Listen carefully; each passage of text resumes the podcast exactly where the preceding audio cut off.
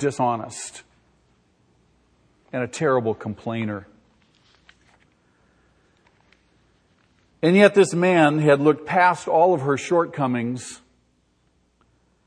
and had chosen her. And he treated her like a queen. Unfortunately, her character flaws slowly destroyed their relationship.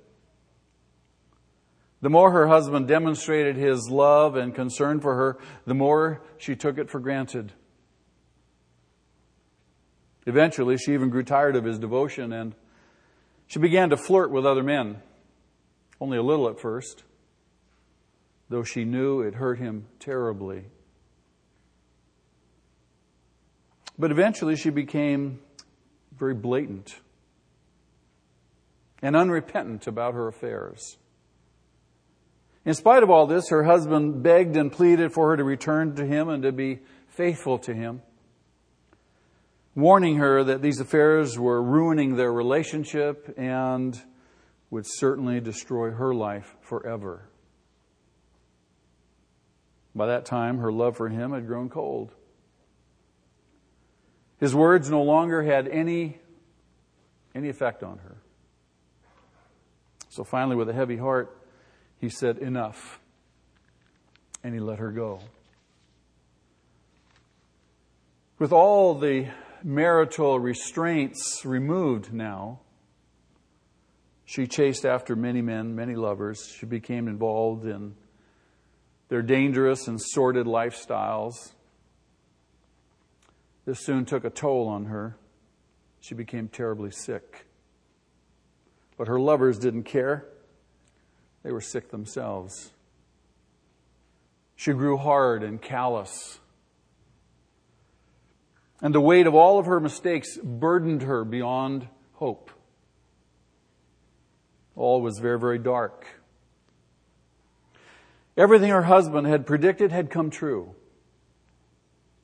And she was prepared to slide away into bitter oblivion.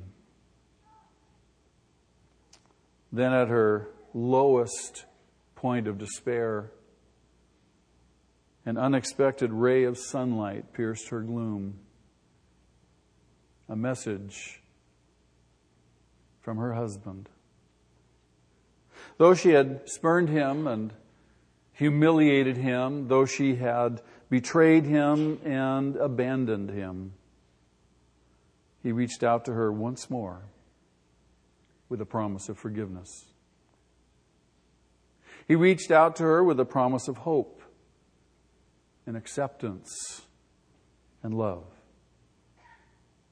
He reached out to her with a, a promise of a tomorrow that would make her forget all of her horrible failures and all of her horrible yesterdays. Today, today we read and hear some of the words of that, of that, of that faithful husband. We read his words to that unfaithful wife, and those words are repeated literally thousands and thousands of times every Christmas season. A promise, a promise of hope. No doubt you have received Christmas cards, or maybe sent them, with these words on them. For to us a child is born, to us a son is given. And the government will be on his shoulders, and he will be called Wonderful Counselor, Mighty God, Everlasting Father, Prince of Peace. Those words sound familiar? This popular verse repeated so many times on our Christmas greeting cards can seem almost new to us now. You see, it's only when we see this verse and the promise that this verse speaks of. It's only when we see it in its original context do we really understand its awesome significance. That unfaithful wife was Israel. and you and I. God is the faithful husband who, in the middle of a, of a passage detailing judgment, if you read the passage, you read the context, the preceding and succeeding chapters, it's a passage of judgment that God is pronouncing on Israel. In the middle of that passage on judgment, God pauses to express his love to his bride one more time and, and offers a promise out of love, not obligation. Isaiah chapter 9, verse 6 is, beloved, God's promise to give us a gift. To give us a gift that would heal our broken relationship with Him. The day our Lord Jesus was born, this hopeful and long forgotten promise was fulfilled. It almost takes my breath away to say that. I think we're all aware that sin sin creates distance in our relationships, doesn't it? Why can't we get closer? Because it, there's sin that separates us. Have you noticed that the middle letter of the word sin is the letter I? It's sin really that brings distance and, and separates relationships. But the greatest distance it creates is between God and us. We're simply separated. People typically want to romanticize God and say, Well, I pray, I know God, and, and it's a wonderful thought, sentiment. But the truth is that man is separated from Him by an impassable gulf. That you and I can't bridge that gulf by our own good works. We can't somehow get into His good graces, no matter how much we do on our own. Something or someone else had to bridge that gulf and bring our faithless hearts back to Him. And that something, that someone, was the Son the presence of the Son with us. You see, there's power in presence. What do I mean by that? Let me tell you a, a true story that clearly pictures this power in presence. A young wife and mother, who shall remain nameless, overwhelmed by her responsibilities, simply one day walked out on her family. She just laid down her apron and left. When she called later that night, her frantic husband demanded an explanation, as you might well understand, but she simply hung up. She called every week to check on the children but she refused to let them know where she was. The husband pleaded with her to return home, but she wouldn't listen. And finally, he tracked her down to a dumpy hotel on the other side of the state. And when she answered the door, he poured out his love for her and begged her to come home. She fell into his arms, cried for forgiveness. Later, when her husband asked her why she hadn't returned before, she said, All those claims of love, they were just words before. But then you came. But then you came. But then you came. You see, what I'm suggesting to you, there is power in the loved one's presence. Then you came. Beloved, at the manger, God gave us the gift of His presence. Even though we didn't deserve it, God sent a child to be born to us and to seek us out. The true Christmas spirit is fueled in us when we celebrate the fulfillment of this great promise from God who loved us in spite of our own personal failures. I hope and pray that you would meditate on this passage this week. Rejoice in this gift that God has given, for that and that alone will fuel the true Christmas spirit in us. Let's unpack this verse, verse 6. It's rich for us. The first phrase we come to is a child is what? A child is born. Now here's Isaiah. The prophet Isaiah is in the midst of prophesying against Israel because of her unfaithfulness. And very soon he will tell the Israelites that the, the Assyrian people, the Assyrian nation, the king of Assyria, the most fierce people on the face of the earth at that point in history,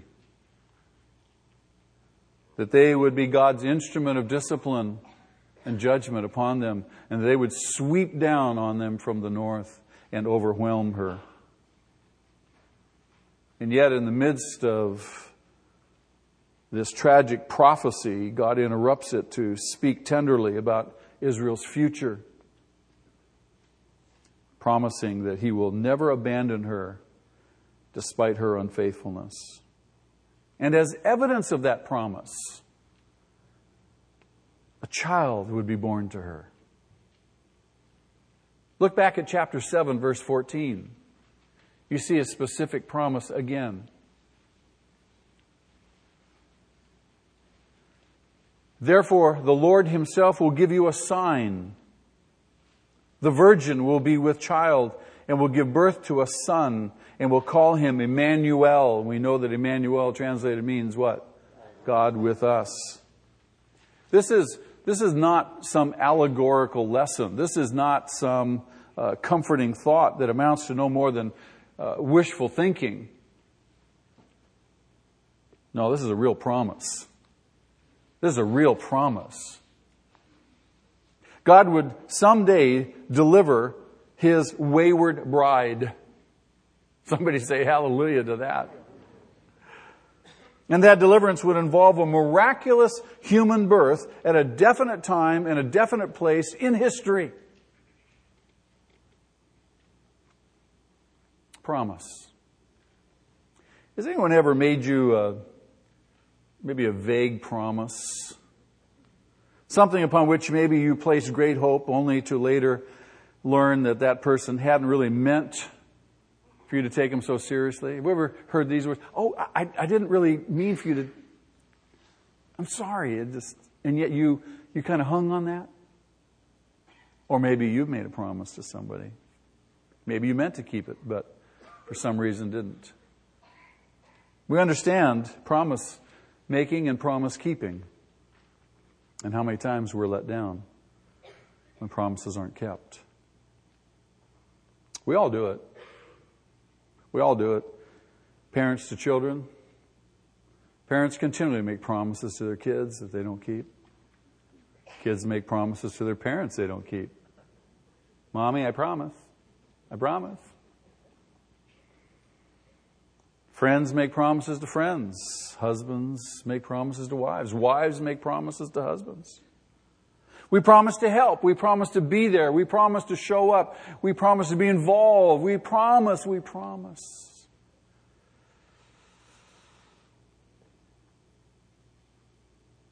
But for one reason or another, we fail. We fail.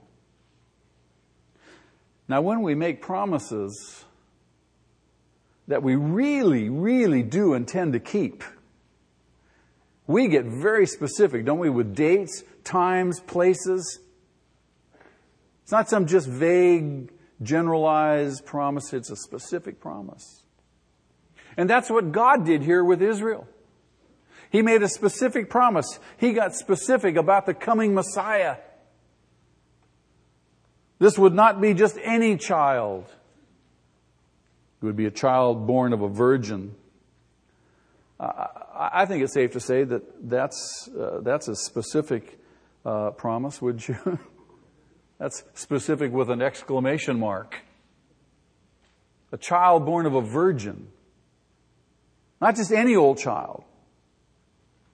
But notice, this same child would not only be born to a virgin, this child would be born to us. This child would be born to Israel, but not only Israel. All who have become children of Abraham by faith also would benefit by this great gift. This child was a gift not simply to Israel, but to all of mankind. Then Isaiah gets even more specific. This child will be born of a virgin. He will be born to us. He will be a son. A son is given. One day in eternity past, if I can use that phrase. If you think of eternity, eternity is like the ever present now. There's no past, no future in eternity. Just, so to, just to help our minds get around, I'm going to use that language. One day in eternity past. The Father spoke to the Son about His plan for creation. And in response, the Son disguised His glorious divine nature. He descended to earth under the cloak of humanity and became the promised child. a child was born. The Son was given. Note this, please, very important. Mary birthed Jesus. Say that with me. Mary birthed Jesus, but not until after the Father had first given him.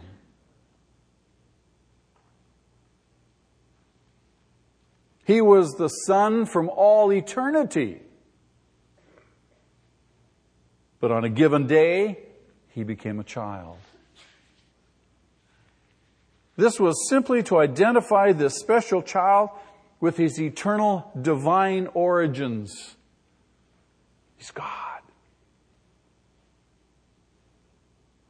Do you know that you can, you can actually consider that the tradition of gift giving, which we participate so fervently and eagerly, at this time of the year. Isn't that true? We run around and run around and we get a gift for this person, that person, and all of that can be traced ultimately to the Father. The whole idea of gift giving. The gift giving began with Him. In fact, the greatest gifts come from Him, don't they? He gave us a world to live in a magnificent creation to live in. But not only that, He gave us life to enjoy it. Be fruitful, increase in number, rule over the animals. Be my stewards over all of this. I give it to you. Right from the very beginning, God is the gift giver. And then, when through our own sin we forfeited that life, the Father gave again, a second time. He, he gave us His Son, and through Him, new life, eternal life. Not merely as His creation, but as His now beloved children. Special. We're not just created beings. Now, He's given us life that we might be His children. That life, however, came with a price tag. Price tag you and I can't afford. We can't pay it. It's kind of like that expensive car or that house in the tree section of Manhattan Beach that we can't reach, just, just out of our reach. $3 million. $100,000 automobile. Look at them. Can't have them. And this, this life that He gives us, just like that, it's out of our reach. You can't get it. We did not deserve this second chance. It had to be given. It had to be given. A son is given. And we're told the government will be on his shoulders. Now, we all look to our government leaders in the hopes. I mean, election after election after election. Don't we look to our governmental leaders, the candidates, and all their promises? Uh, we look to them to provide for us some measure of prosperity, as if they really can make us prosperous. It's all an illusion in that sense, I think. We look to them to provide peace and justice, some measure of compassion, a compassionate government, guidance. But the governments of this world have rested on pretty weak and narrow shoulders over the years. Isn't that true? And none have really ever measured up to that goal, though we still hope. In fact, precious few have even sought such a self sacrificial end. Most only seek their own power, their own self aggrandizement, their own memory. We tend to be hard on our leaders. We tend to be hard on them when they fail, but we must always remember that they have an inherent handicap. They're imperfect. They're imperfect, sinful human beings, just as you and I are. We might as well ask a cow to fly south for the winter or a dog to live underwater like a fish as to ask an imperfect person to govern perfectly. Imperfect people make imperfect laws, which they imperfectly enforce, and which are ultimately powerless to change imperfect hearts.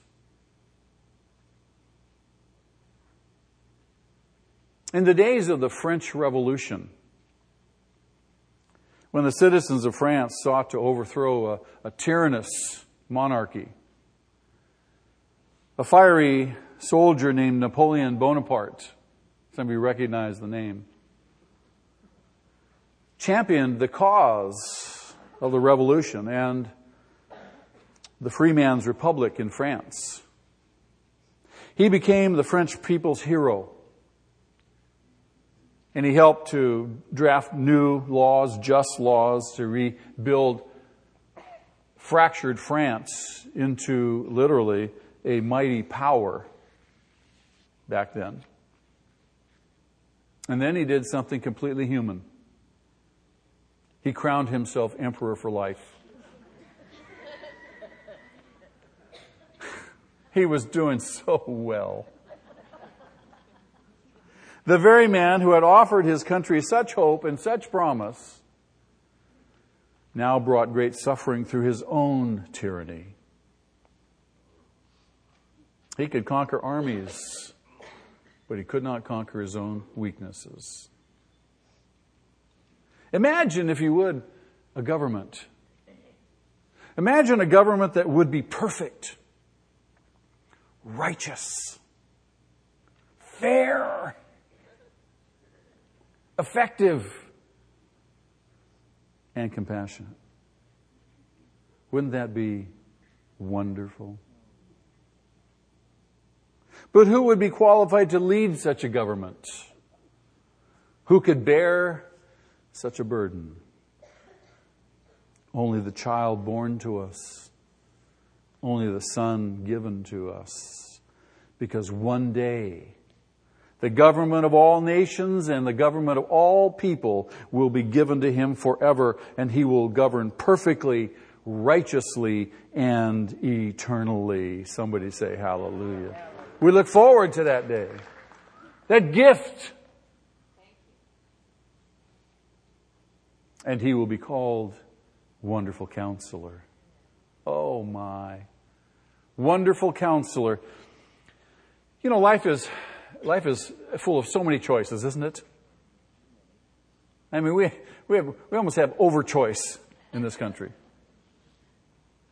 full of so many choices, so many decisions that need to be made. And often we seek people, we seek counselors who can help us make the right decisions. People say to me, Pastor, can you help me make the right decision? And I say, No. I can't help you make the right decision, but I'm going to try to help you make a wise decision. And we know the difference. But every counselor, every counselor is him or herself in need of a counselor. Why? Because try as we might, it is impossible for any of us, imperfect human beings, to have perfect perspective. Just to get it right every time. None of us have all the answers all the time. Wouldn't it just be wonderful if we did? Isaiah's use in this passage of the Hebrew word Pele, meaning wonder, indicates that everything about Jesus is a wonder. He is extraordinarily beyond all we could ever hope, think, or imagine. He's a wonder. He's such a wonder, so perfectly capable that he has no need of counselors. He never has to ask advice. He never has to get back to us on something. He has all the answers to everything all the time. Isn't that wonderful? As a pastor, I'm called upon to give counsel now and again. It's part of what I do. It's part of the role that God has called me to, to. But even doing my very best, it's impossible for me to counsel perfectly. I hate to think that, but the truth is that's the truth. And why is that? Because I, I lack a perfect mind, I lack a perfect heart. The perfect mind and heart are, are just blended in God's gift to us of a wonderful counselor. What a gift. Mighty God. Mighty God. In the Hebrew, El Gibor is translated God the Mighty One. The word Gibor actually means, however, literally, hero. It could be translated a heroic God or a God of a hero or simply a hero whose chief quality is that he is God. He's not just our God, he is our hero. Why is that? Because he not only has the power to rescue us, he has the desire to rescue us. I know you can if you are willing. Are you willing? What's his response? Yes, I'm willing. He's our hero. Notice, please, the contrast between the terms mighty God, child, and son. We think of God's Son as the meek and gentle child Jesus, the, the baby Jesus lying in the manger. But remember, he was in disguise. He was God cloaked in humanity. He was God incognito. That baby, that child, that son was the mighty God. From everlasting, the child born, the son given, was El Gibor, the mighty God. We've talked about people who, who make promises but don't keep them. Some can't keep them simply because they don't have the ability, they don't have the power to make it happen. I don't think there's anything more disappointing than that. We hang on it, we wait, we wait. Person, maybe all with all good intentions, they promise, they promise, but all the while they just do not have the capability to bring, make it happen, and it just never happens. What disappointment. And yet, all the promises implied by these titles of the coming Christ child would be fulfilled. Why? Because he is El Gibor, the mighty God, who is powerful to do all that he said. Everlasting Father. In this phrase, everlasting Father, Isaiah is not confusing Jesus the Son with God the Father. Instead, he's describing the nature of the Messiah's relationship with his people and his relationship with time. Everlasting. He's eternal. Father. This child to be born is eternal. And he is fatherly in his dealings with us. Father. Father.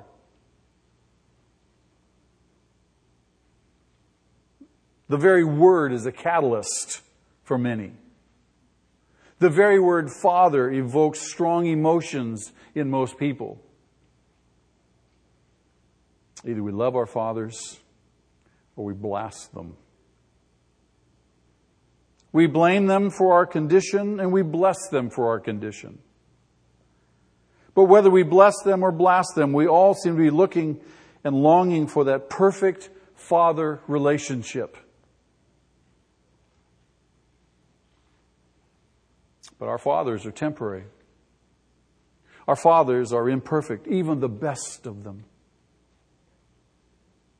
We yearn for one. We yearn for one who will look out for us. We yearn for one who will protect us. We yearn for one who will provide for us, hold us in his strong arms, and answer all of our dumb questions a father. Whatever our minds and hearts can desire or imagine in a perfect father,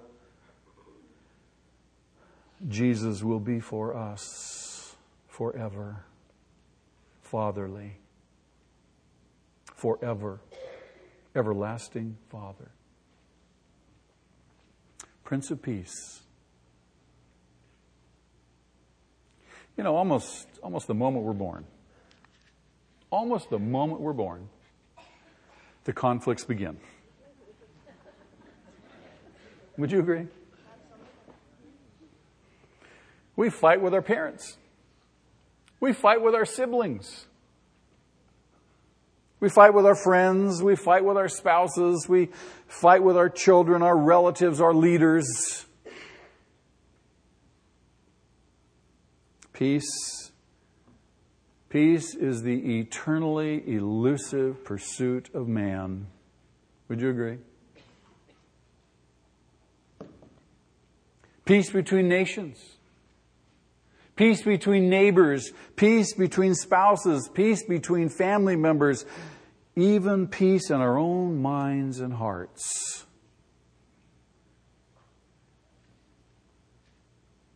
Many people have achieved great things, but no one can claim to have brought the world real peace.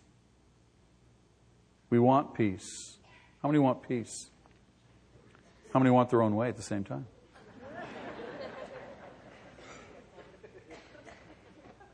Is there a dilemma there? We desire peace, but we can't remove all the peace disturbing things in our life, can we? I can feel at peace towards you. But what happens if you don't feel at peace towards me?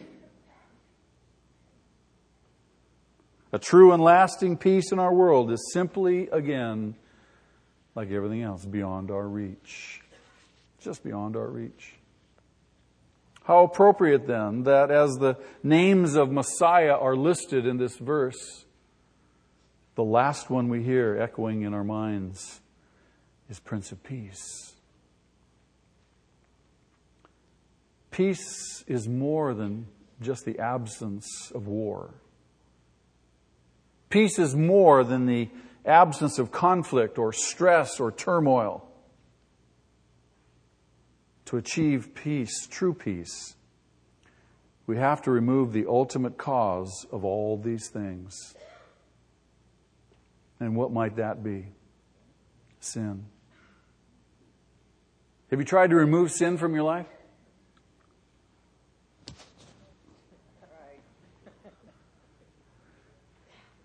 Sin destroys both our personal peace and the peace of this world. It's sin. It's sin. Sin was a ticking time bomb. In a very deliberate operation, Jesus absorbed the full blast of the sin explosion on that cross. And he forever bears the marks of that explosion in his body his hands, his feet, and his side. Forever. Real lasting peace for nations, for individuals, is not something we achieve. Beloved, it's something we receive. It's something we receive. And we receive it through the Son. You see, it's part of the gift of the Father. A Son, a Son given to us. One writer put it this way He said, Christmas is based on an exchange of gifts. We all understand that. But it's an exchange of gifts the gift of God to man, his Son, and the gift of man to God when we first give ourselves to Him. He gives Himself to us daily, moment by moment, and we give ourselves to Him, not just once at conversion, but a hundred times a day. True? The true Christian spirit and the true Christmas spirit reminds us again of His gift and of the proper response to that gift. He gives, we give back. But the question is, what can we give that would be appropriate for such a gift as His? Gratitude. Simply gratitude. It seems so small, though. It doesn't seem to be significant enough. But genuine gratitude that's what he wants. There is nothing greater, beloved, that you and I can give. To simply take time from our busy lives, from our busy schedules, and remember this tremendous gift that He's given to us, and to be overwhelmed all over again by His love our heartfelt and sincere gratitude mean more to Him than anything that you and I could ever hope to give Him. You think that God would want all the money in the world like you and I would? No, He already owns it all. It's all His anyway.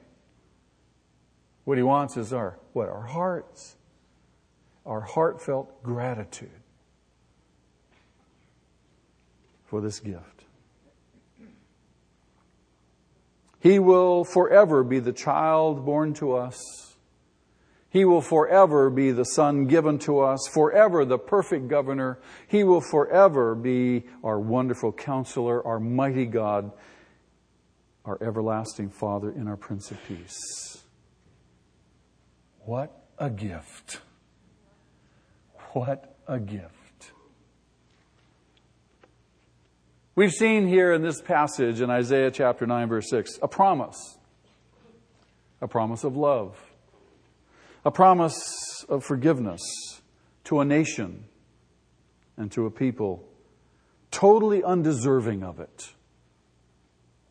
It's a promise of forgiveness given in spite of, not because of our actions. How can we, who have been shown such grace and such mercy and such love and such forgiveness, refuse it to others?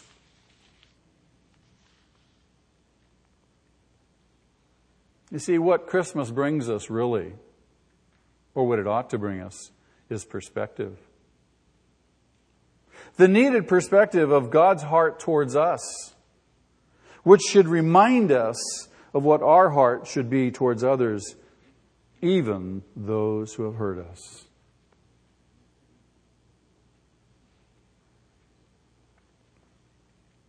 As I began this morning, all of us have people in our life who betrayed us, lied to us, hurt us. We would rather ignore them, forget them. In fact, we say that. We just forget them. Forget so and so. I want to encourage you this morning in the spirit of Christmas. Ask God to strengthen you and to enable you and to guide you in how to forgive and how to love and how to truly wish someone well whom you would just rather forget. You see, when you do this, the spirit of Christmas, the spirit of Christ, has just entered your life. He's given us a great gift. Amen. Father, thank you for your gift to us.